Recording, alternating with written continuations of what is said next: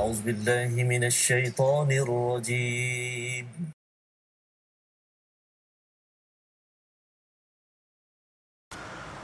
أعوذ بالله من الشيطان الرجيم.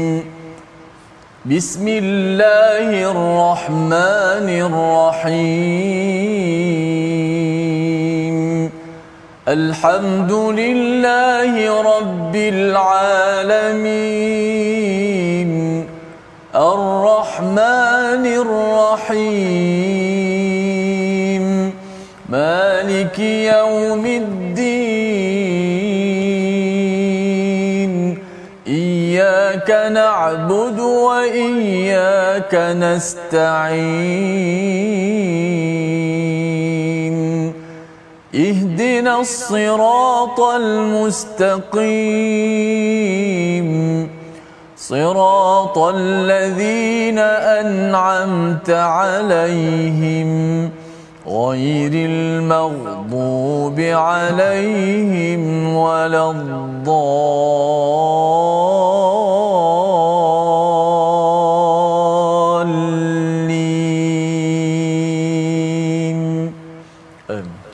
Assalamualaikum warahmatullahi wabarakatuh. Alhamdulillah wassalatu wassalamu ala Rasulillah wa ala alihi wa man wala syada la ilaha illallah syada Muhammadan abduhu wa rasuluh. Allahumma salli ala sayidina Muhammad wa ala alihi wa sahbihi ajma'in. Amma ba'du. Apa khabar tuan-tuan dan puan yang dirahmati Allah sekalian? Kita bertemu dalam My Quran Time baca faham amal untuk sama-sama kita mengulang kaji beberapa halaman yang telah pun kita lewati pada minggu ini pada halaman 505 hingga 510 yang kita doakan agar kita mendapat hidayah daripada Allah Subhanahu Taala.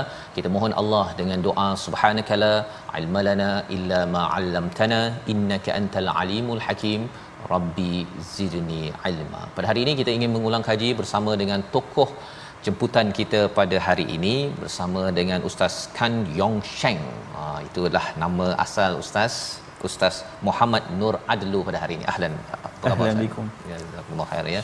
Kita sama-sama mengucapkan terima kasih pada Ustaz Muhammad Nur Adil dan juga hari ini kita bersama Ustaz Tirmizi. Apa khabar Ustaz? Baik, alhamdulillah Safa. Ya, kita seronok bersama dengan Ustaz uh, Nur Adil, Adil yang akan berkongsi Ustaz ya, uh, kisah pengalaman bersama hidayah Al-Quran, bersama hidayah dalam agama Islam ini. Dan sudah tentunya dijemput pada tuan-tuan yang berada di rumah untuk berkongsi beritahu kepada kawan-kawan yang lain. Hari ini ada ada perkongsian istimewa yang kita ingin sama-sama belajar menghargai daripada pengalaman Ustaz Muhammad Nur Adlu untuk sama-sama kita jadikan juga sebagai titik tolak dalam kehidupan kita untuk terus committed bersama cahaya Islam, cahaya Al-Quran.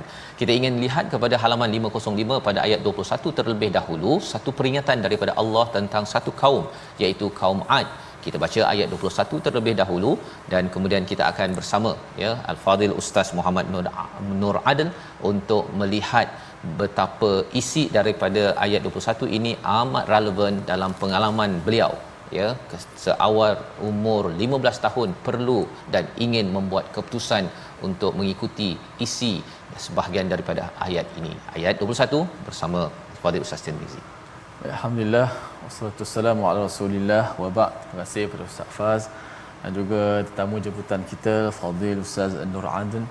Selamat datang ke uh, ke My Quran Time. Alhamdulillah uh, mudah-mudahan kita dapat manfaat daripada perkongsian pada hari ini insya-Allah.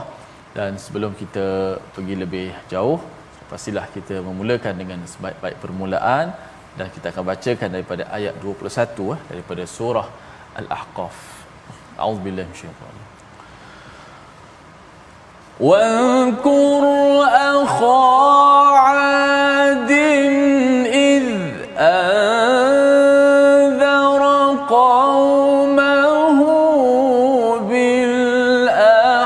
بالأحقاف وقد خلت النذر.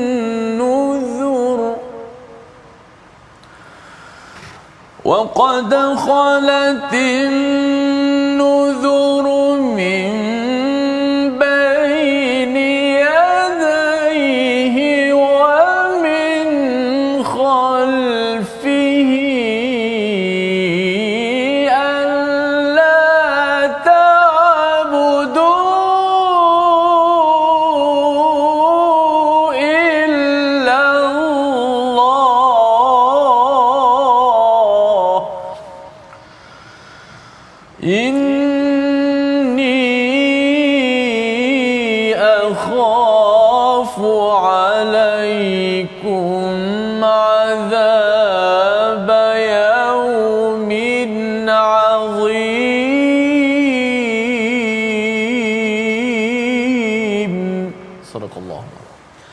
Nazim ayat yang ke-21 dan ingatlah ketika saudara kaum iaitu Hud saudara kaum Ad ketika dia mengingatkan kaumnya tentang bukit-bukit pasir sesungguhnya amaran-amaran yang sama oleh beberapa pemberi peringatan sebelum ini dan yang akan datang.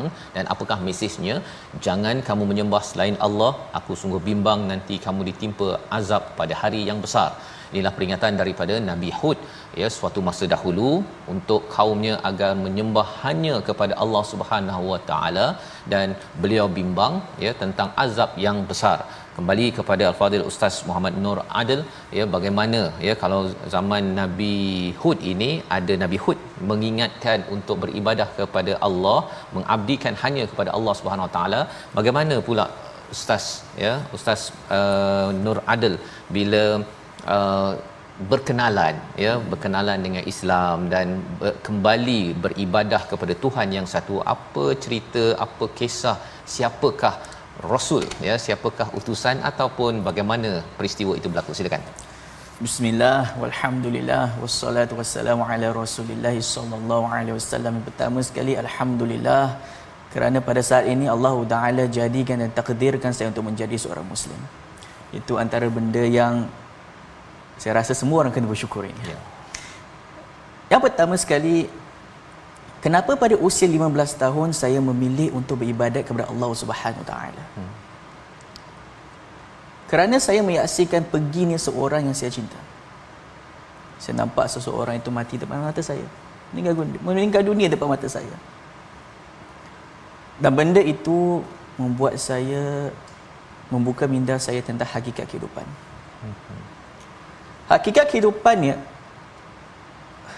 kalaulah kita mengejar harta untuk dunia untuk dipanggil kaya untuk dapat nikmat-nikmat dunia kalau kita mengejar nama untuk dipanggil hebat untuk disanjungi kalau kita mengejar pangkat untuk orang kat nampak kita ni untuk untuk orang untuk orang hormat kita kalau kita kejar nama untuk orang cakap setelah kematian kita hakikatnya bila kita mati semua dia tak bermanfaat.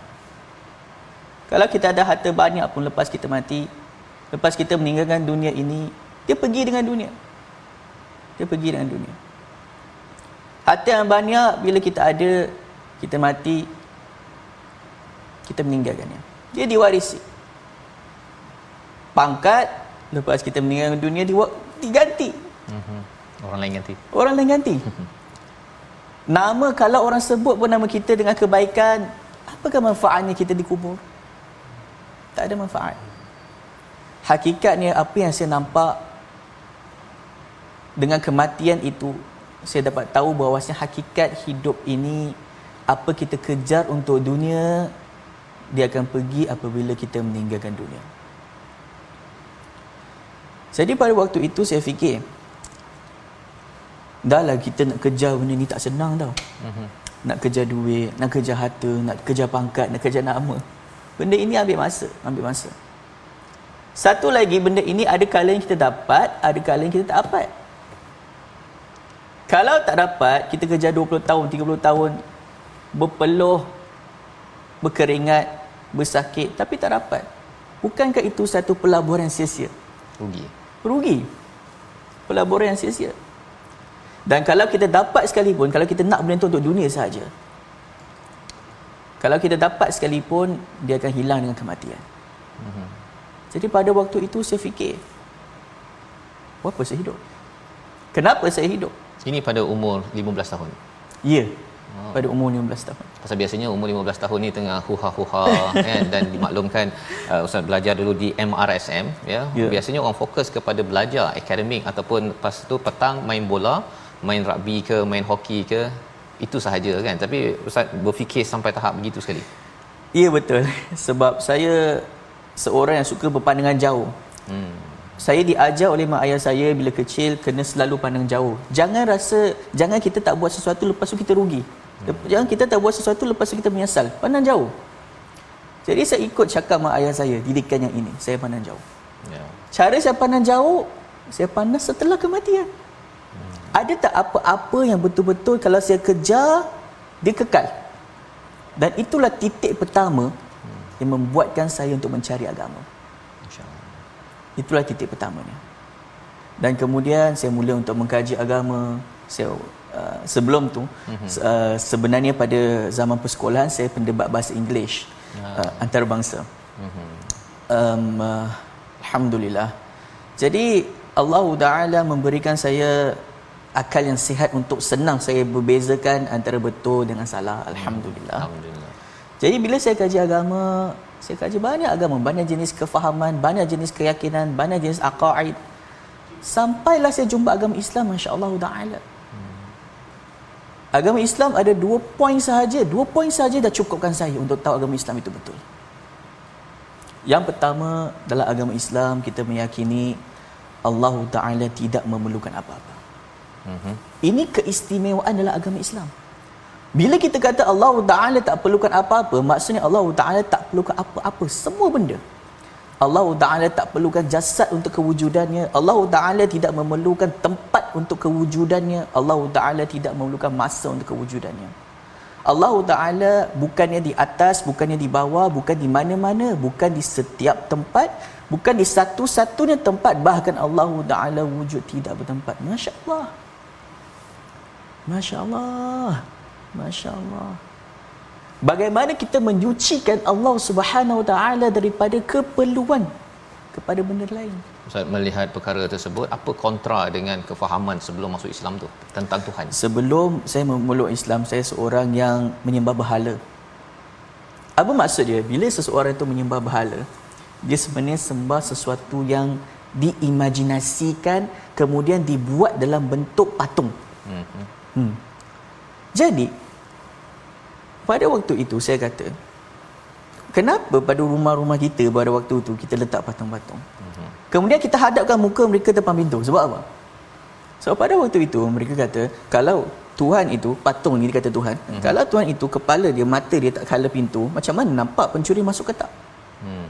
itu menunjukkan kepada keperluan keperluan orang untuk mereka untuk menjadikan badan untuk Tuhan keperluan dia kepada badan itu untuk melihat dan melindungi manusia. Itulah perbezaan sangat-sangat ketara di antara agama saya pada zaman dulu dengan agama Islam.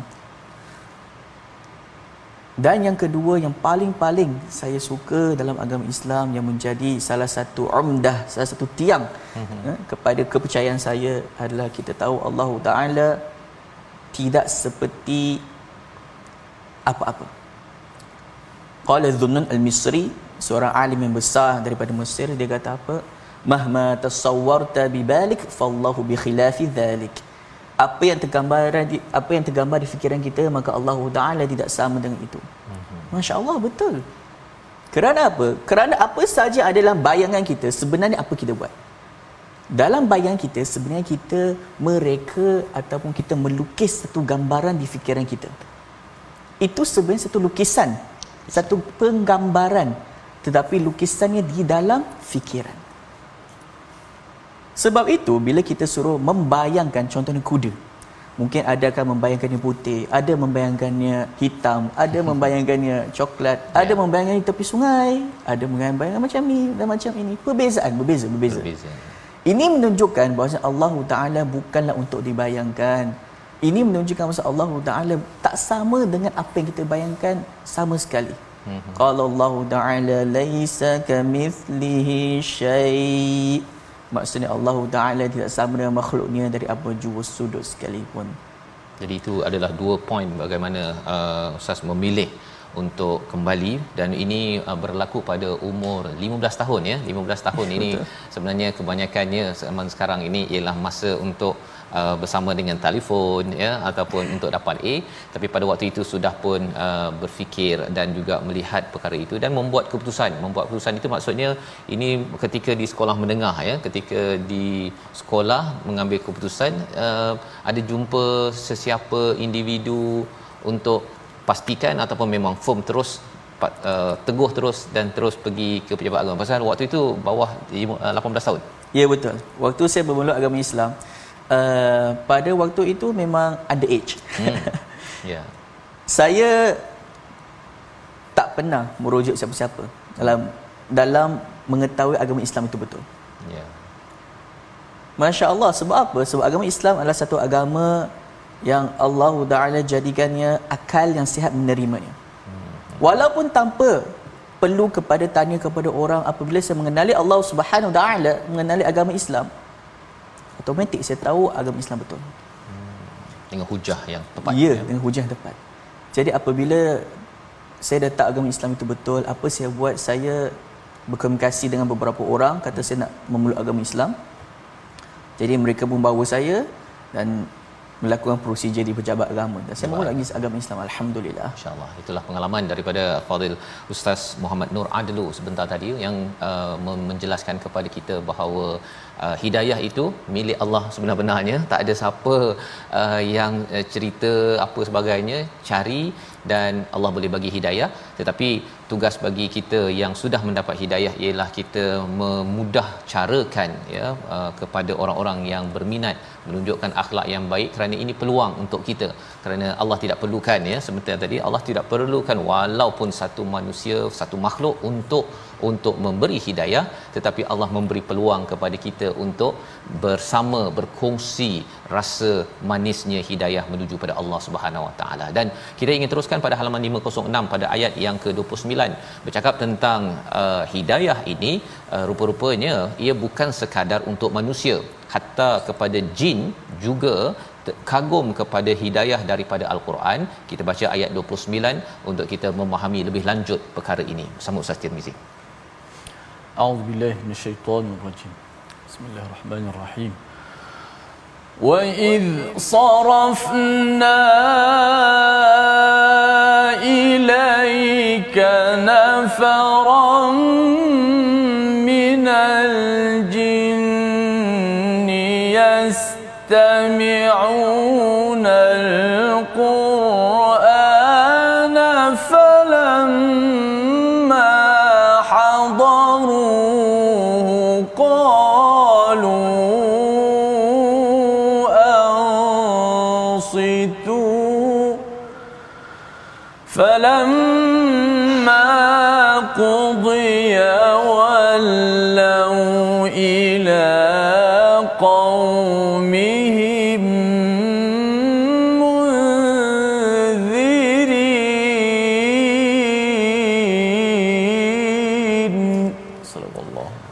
Azim dan ingatlah ketika kami menghadapkan kepadamu Muhammad satu rombongan jin yang mendengar bacaan al-Quran mereka berkata diamlah kamu wa ansitu ya wa ansitu dan kemudian mereka mendengar bacaan itu maka ketika mereka selesai mendengar mereka kembali kepada kaumnya untuk memberi peringatan. Jadi ini adalah berkaitan dengan Quran ini memberi kesan kepada jin dan sepatutnya bagi manusia bila mendengar Quran itu senyap memberi perhatian. Kerana itu adalah peluang untuk mendapat mendapat hidayah. Bercakap tentang Quran ini ustaz bila sudah berada dalam agama ini uh, merujuk kepada al-Quran apa surah? Ha, surah uh, favorite lah ya. Kalau katakan mungkin terkesan seawal 15 tahun ataupun ada ayat-ayat surah yang memang menjadi uh, satu panutan ataupun sesuatu yang penting dalam hidup ustaz selama ini silakan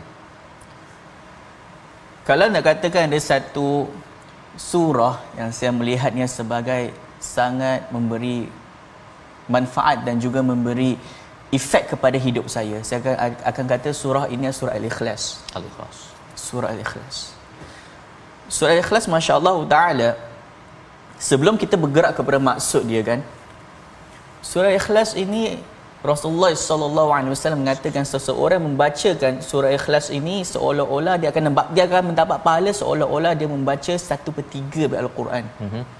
Dan menggunakan trik ini juga, menggunakan cara ini juga Sayyidina Ali berjaya untuk memperisterikan uh, puteri Rasulullah sallallahu alaihi wasallam. Masya-Allah taala. Saya sangat-sangat suka surah Ikhlas. Sangat-sangat suka. Se- bahkan sebelum saya pergi ke Syam, sebelum saya mengaji ilmu agama, saya sangat-sangat suka dengan surah Al-Ikhlas. Kerana apa? Kerana surah Ikhlas ini dia mengenalkan kita dengan Tuhan. Tuhan Dia mengenalkan kita kepada Allah Subhanahu Wa Taala. Macam mana kita kenal Allah Taala? Allah Taala kita kenal Allah Taala bukan dengan kita membayangkannya. Mm-hmm. Qala Allah Taala wa anna ila rabbikal muntaha. Maksudnya dan janganlah kamu membayangkan dan memikirkan tentang zat Allah. Jadi macam mana kita nak kenal Allah Subhanahu taala? Adalah kita mengetahui sifat-sifatnya. Dan di dalam surah Al-Ikhlas, masya-Allah, penuh dengan sifat-sifat Allah Subhanahu taala. Qul huwallahu ahad, Allah taala Maha Esa. Maha Esa, tiada pencipta baik selainnya. Tidak tidak ada yang sama seperti dia. Masya-Allah taala. Allahus Samad. Allah Ta'ala tidak memerlukan kepada apa-apa dan segala sesuatu memerlukan kepadanya. Uh-huh. Lam yalid wa lam yulad wa lam yakul lahu kufuwan ahad. Lam yalid wa lam yulad tidaklah keluar daripada sesuatu dan tidaklah dia keluar daripada sesuatu. Dia tidak men- eh, dia tidaklah diciptakan uh-huh. dan dia tidak ada kedua baginya. Masya-Allah Ta'ala. Wa lam yakul lahu kufuwan ahad dan tidak ada sekutu baginya tidak ada yang sama seperti ini. Masya Allah Masya Allah saya ingat lagi apabila kita saya nak memeluk agama Islam. Uh-huh. apa kita buat? Kita mengucap dua kalimah syahadah. Uh-huh. syahadah pertama apa? Asyhadu an la ilaha illallah. Aku menyaksikan bahawa tiada yang layak disembah melainkan Allah. Atas dasar apa saya mengatakan asyhadu an la ilaha illallah atas kerana kita kena Allah. Hmm. Kita kena sifat-sifat Allah. Kita kena Allah dan kita tahu Allah Taala adalah satu-satunya pencipta satu-satunya Tuhan. Surah ini mengingatkan kepada saya sebab apa saya memeluk agama Islam. Dan bila saya memeluk agama Islam, saya mula untuk mengaji, uh, menimba ilmu. Sampailah setahap saya mempelajari tafsir An-Nasafi. Mm-hmm saya jumpa sesuatu di dalam tafsir Nasafi yang membuat hati saya rasa sangat sangat sangat gembira. Al-Imam Nasafi dia kata Syaraf al-ilm bisyaraf al-ma'lum. Mula mulianya satu ilmu adalah kerana mulianya apa yang diketahui. Hmm. Allah Taala Maha Mulia. Allah Taala paling mulia maka ilmu tentang ni paling mulia. Asyraful ulum ilmu tauhid. Ilmu yang paling mulia ilmu tauhid ilmu keyakinan ilmu kita kenal Allah Subhanahu wa taala. Ada kalanya tuan-tuan dan puan-puan ada kalanya kita banyak mengejar ilmu fiqh. Bagus ilmu fiqh. Bukan tak bagus bagus. Ilmu fiqh. Tapi ada kalanya kita meninggalkan ataupun mengabaikan ilmu tauhid Sedangkan ilmu tauhid ini dia adalah dia adalah kunci, dia adalah umdah, dia adalah tiang. Dia adalah keyakinan kita yang membawa kita kepada kelakuan-kelakuan kepada ibadat-ibadat ini. Kalaulah keyakinan kita tak kuat, kita akan mendapati diri kita lemah dalam melakukan kewajipan meninggalkan perkara yang haram, maksiat. Susah. Masya Allah Taala. Jadi Kerana itu saya suka surah Ikhlas. Masya Allah. Ya, jadi itulah surah uh, kesukaan bagi uh, Fadil Ustaz Muhammad Nur Adil. Ya, uh, ayat ataupun surah ini pendek saja. Ya, ramai orang yang hafal, tetapi kadang-kadang hafalnya itu dia seperti meluncur apa uh, kalau air di atas daun keladi bagi sebahagiannya.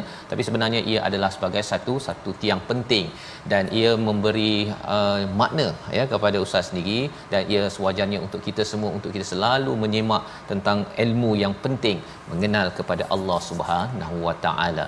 Kita kembali semula, kita berehat sebentar dalam My Quran Time baca faham amal insya-Allah.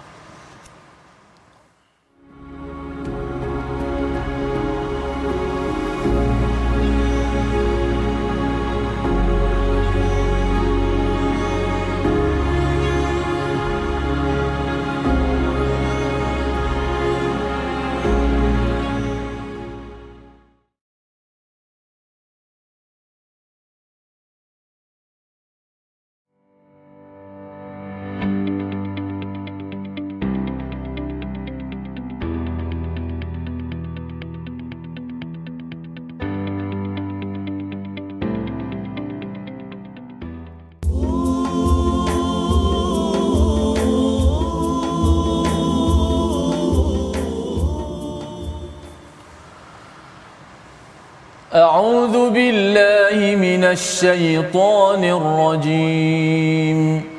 بسم الله الرحمن الرحيم.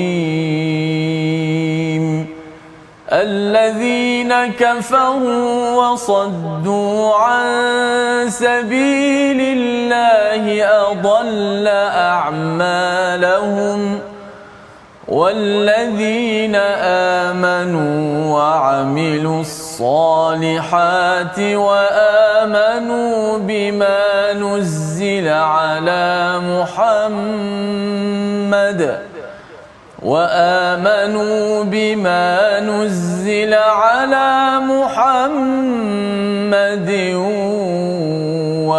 وهو الحق من ربهم كفر عنهم سيئاتهم وأصلح بالهم صدق الله Surah Al-Azim kembali kita dalam My Quran Time baca faham amal pada hari ini untuk sama-sama kita mengulang kaji halaman 505 insya-Allah menuju kepada 510 bersama Al-Fadhil Ustaz Muhammad Nur Adil seorang individu yang memilih untuk kembali kepada jalan iman jalan bertakwa kepada Allah Subhanahu Wa Taala pada seawal usia 15 tahun. Dan sebentar tadi sudah pun kita mendengar kisah dan di dalam ayat 1 hingga 2 ini juga Allah menerangkan tentang satu uh, perkara penting iaitu pada ayat yang pertama jika seseorang itu kufur dan menghalang jalan Allah Subhanahu Wa Taala maka segala-gala amal yang ada buat baik mungkin beri derma suka membantu orang lain segala-galanya bermanis muka rupanya semua itu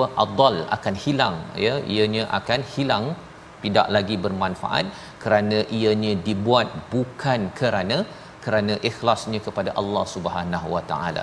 Jadi inilah yang dikongsikan oleh Ustaz Muhammad Nur Adil sebentar tadi ya. Bagaimana ketauhidan dan keimanan itu penting dan mungkin kali ini kita ingin mendengar pengalaman ustaz bila dah uh, bersama Islam dan kemudian memilih untuk uh, dah, dah dah belajar dekat sekolah menengah dekat MRSM tapi lepas tu dia boleh sampai pula ke Lubnan itu.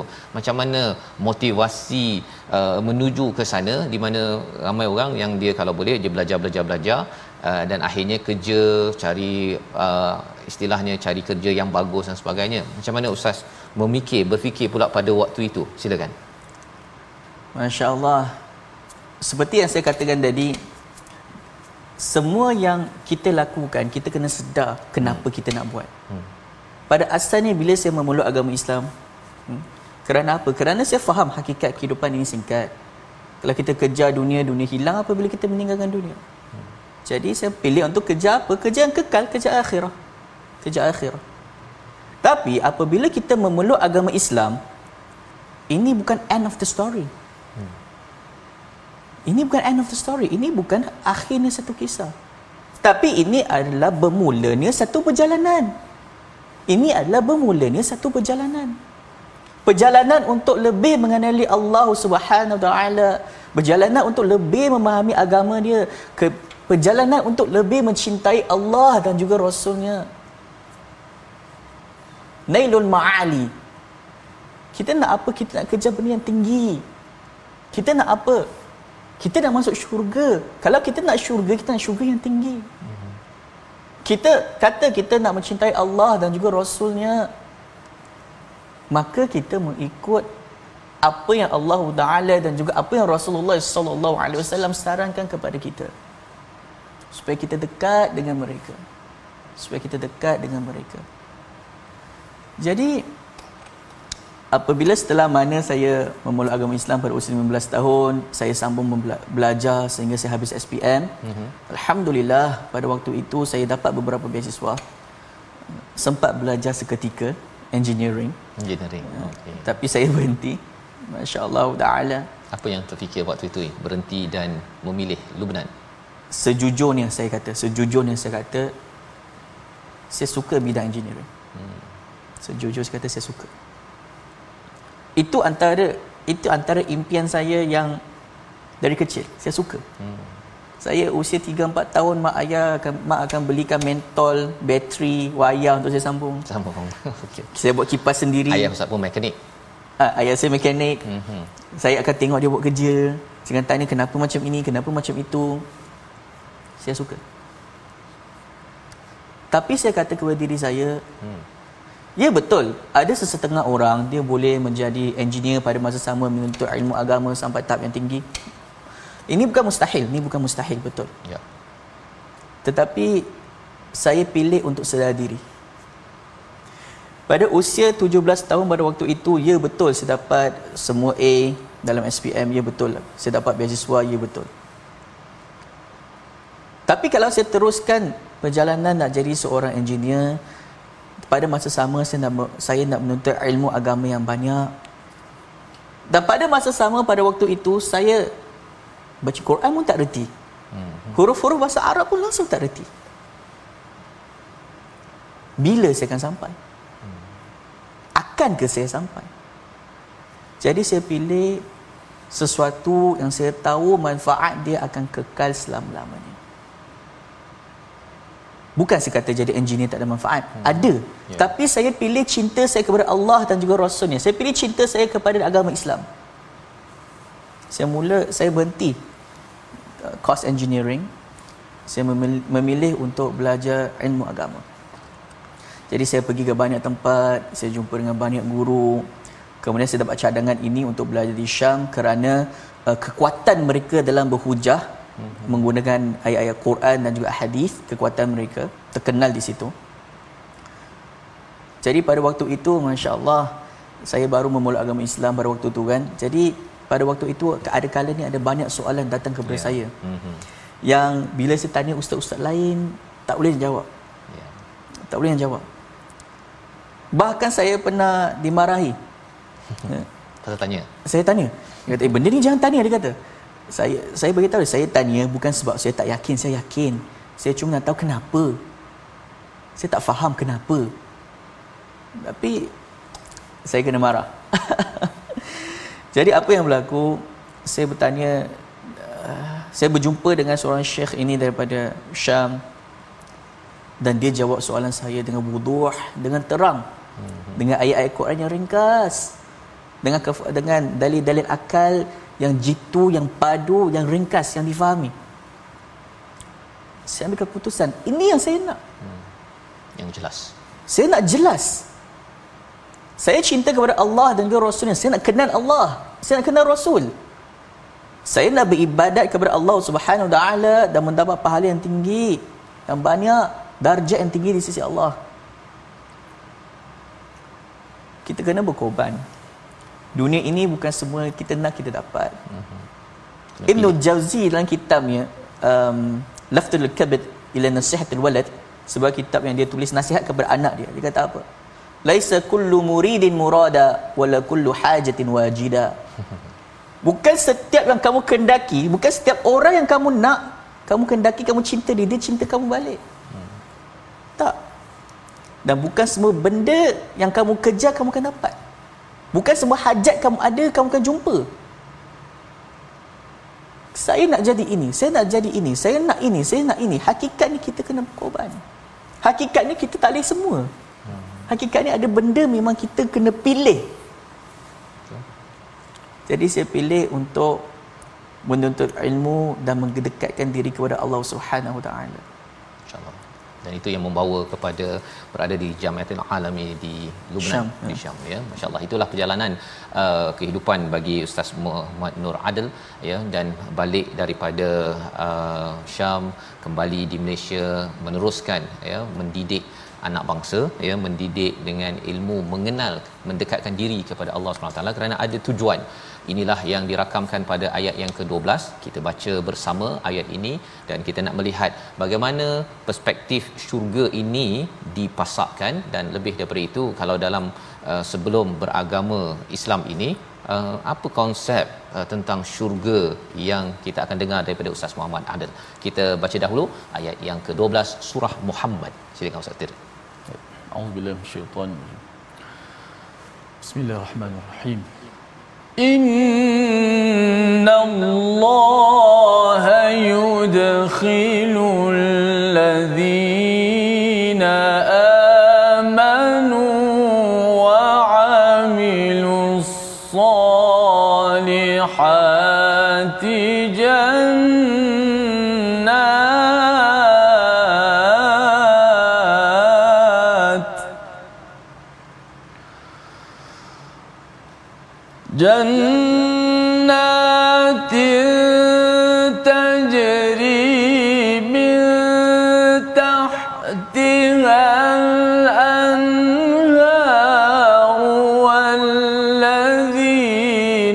كفروا يتمتعون ويأكلون كما تأكل الأنعام ويأكلون كما تأكل الأنعام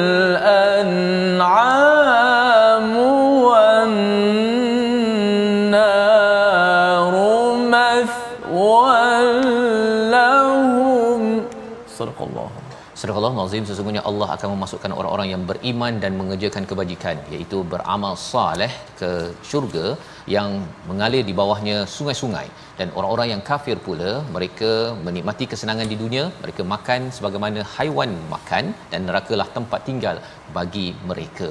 Jadi ada kontra di antara orang beriman dengan orang yang kufur yang uh, yatamatta'u wa ya'kuluna kama ta'kulul an'am satu perumpamaan yang uh, memang kuat ya mungkin ustaz boleh kongsi uh, sebelum ya mem, uh, berada dalam agama Islam ini dan juga melihat kepada realiti umat Islam. Uh, pasal di sini bukan bercakap tentang Islam semata-mata dia beriman dan beramal soleh. Apa uh, perspektif uh, ustaz tentang uh, bagaimana menuju ke syurga ini sebelum uh, berada dalam agama Islam dan selepas masuk Islam? Silakan. Jadi sebelum saya memulai agama Islam, tujuan berbeza. Hmm. Tujuan berbeza. Titik peluh saya, penat-penat saya adalah untuk satu impian pada waktu itu. iaitu Iaitu saya nak jadi orang kaya. ha Eh, pada usia 35 saya nak pension. Saya nak bercuti, saya nak melancong satu dunia. Saya nak berseronok dengan isteri saya yang cantik. Mm-hmm. Eh, dengan kereta saya yang mewah, dengan rumah saya yang besar. Mm-hmm. Waktu itu saya cakap dengan mak saya apa? Mm. Waktu kecil saya pernah beritahu mak saya, bila saya pension pada umur 35, saya nak duduk di Switzerland. Di Switzerland Di Switzerland. bukan di Malaysia ya Bukan di Malaysia sebab saya dengar kata udara di situ bagus, saya nak relax. Tapi kalau setelah saya macam saya kata tadi, setelah mengetahui hakikat kehidupan, dia akan hilang kan? Mhm.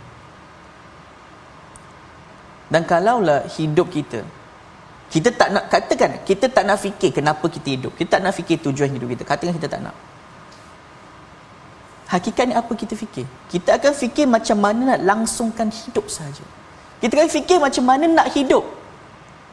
Macam mana nak hidup. makan Kita akan fikir makan, minum, pakai. Itu saja. Selesa, seronok, kenyang. Masya Allah. Saya fikir balik impian saya dulu. Hmm. Itulah sebiji. Itulah dia. Itulah dia. Impian saya dulu bukanlah impian yang jauh. Impian saya dulu adalah impian yang dekat. Yang impian itu adalah untuk saya melangsungkan kehidupan dengan bahagia. Itu yang saya fikirkan. Mhm. Jadi apa yang saya nak katakan dalam kehidupan ini dalam kehidupan ini hendaklah kita berdoa kepada Allah Subhanahu Wa Taala untuk ingat objektif utama dan tujuan utama kehidupan kita. Ya betul, ada kalanya kita akan sakit, ada kalanya kita akan sedih, ada kalanya kita akan lapar. Itu benda biasa. Itu benda biasa. Qala syu'ara. ha, Mereka kata apa? Orang-orang syair dalam bahasa Arab. Mereka kata apa? Maddahru maddahru illa sururun wa ahzanu. Tidaklah hidup ini melainkan hanya kegembiraan yang sedikit dengan kesedihan yang banyak. Hakikatnya kalau kita fikir macam mana nak bahagiakan kelangsungan hidup semata-mata, kita masih akan dapat kesedihan yang banyak. Betul Mungkin kesedihan pada tempat lain. Bila saya cakap begitu uh, bila apa ustaz ada i, i, apa uh, impian sebentar tadi kan nak round satu dunia Switzerland ya sebagainya itu. Dan bila sampai pada saat ini maksudnya kita bercakap tentang saat ini eh, dan mak pun dengar ya mungkin ayah tahu oh anak aku. Sekarang dia tengok eh anak aku ni dah lain. Ya lain dia punya ni. Dan ayah uh, ustaz uh, dimaklumkan sebagai mekanik ya ataupun uh, sekarang berada di Sungai Buloh kan. Ya, betul. duduk bersama. Jadi beberapa tahun yang lepas cakap begini bila sekarang ni eh anak aku dah lain ni macam mana respon daripada ibu ayah yang saya yakin ustaz amat rapat dengan mereka sehingga boleh duduk bersama sampai tahap ini sila Ya betul. Respon mereka Masya Allah Ta'ala pada awalnya pada awalnya. Hmm. Bila mereka tahu saya memeluk agama Islam, mereka terkejut. Mereka terkejut. Mereka memang terkejut. Hmm. Kerana apa? Ker- Kerana mereka rasa pelik. Kenapa? Sampai mak saya dia kata apa? Dia rasa dia tanya saya, saya ada buat salah apa-apa ke yang buat kamu nak pindah agama lain? hmm. Mak saya menangis banyak waktu tu. Kurus, kurus. Kurus. Saya beritahu mak saya. Saya kata kat dia, mak, saya masuk agama Islam bukan sebab mak buat salah. Bukan sebab mak buat salah. Saya masuk agama Islam sebab apa? Sebab mak ajar saya benda yang betul. Mak dari kecil apa mak mak ajar saya? Saya panggil dia mami, mami. Hmm. Mami, apa mami ajar saya waktu kecil? Mami, kamu ajar kepada saya berhati-hati sebelum buat keputusan betul. Mami, kamu ajar kepada saya kamu ajar kepada saya fikir sebelum buat betul. Mami, kamu ajar kepada saya pandangan jauh betul. Mami, saya pandang jauh ni. Saya dah pandang jauh. Saya pandang apa yang kekal. Saya buat keputusan setelah saya fikir, setelah saya tahu saya sanggup tinggalkan benda yang saya suka untuk Allah Taala. Untuk apa yang kekal. Ini apa yang mak ajar. Ini apa yang mak ajar. Jadi bila dia dengar ini sejujurnya dia terkesan. Dia terkesan. Dan kami pun pernah ada dialog berkaitan dengan agama dan dia pun menerima agama Islam ini agama yang benar. Dia pun menerima. Dia pun menerima. Tetapi biasa Allah Taala ada kalanya memberi hidayah kepada orang, ada kalanya tidak.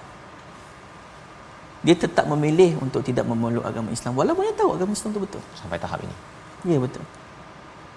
Yang kita doakan sebenarnya uh, diberikan hidayah kepada Amin. ibu ayah kepada ustaz dan juga kepada kita semua ya kerana hidayah itu bukan satu titik tetapi ia adalah satu perjalanan sampailah mendapat rahmat ke syurga Allah Subhanahu Wa Taala. Jadi terima kasih diucapkan kepada Al-Fadhil Ustaz Muhammad Nur Adil yang berkongsi kisah dan saya yakin bahawa banyak lagi yang pengalaman cara melihat uh, yang yang yang ingin kita congkilkan. Tapi hari ini dengan masa yang ada kita bersyukur ya bersyukur dapat bersama.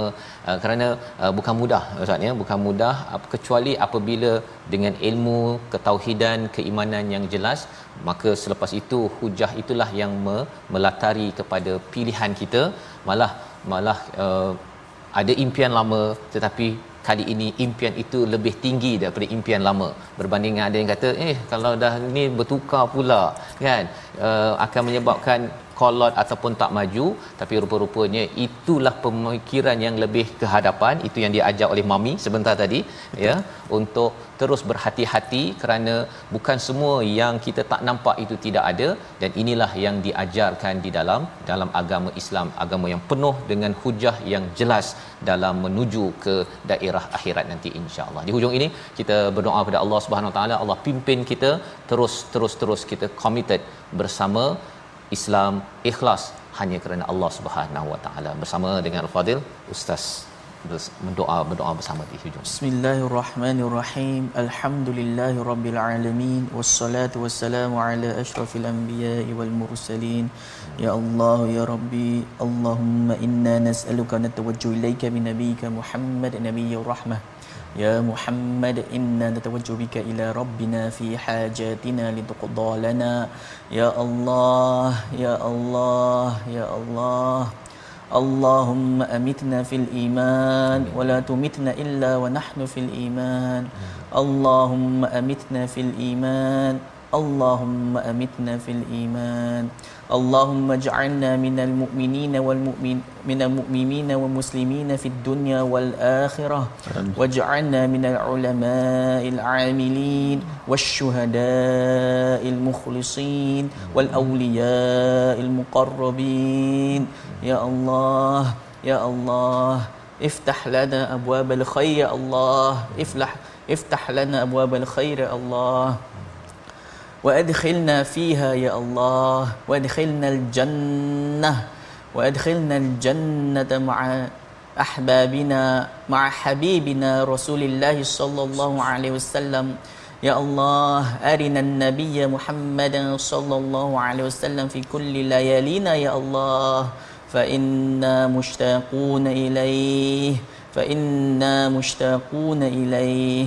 fa inna mushtaqun ilaih ya Allah ya Allah aku memohon dan kami mohon-mohon ya Allah supaya kita kekal dalam agama Islam ya Allah dan supaya kami bersama dengan Rasulullah sallallahu alaihi wasallam dan dengan kekasih-kekasih kita di syurga kelak.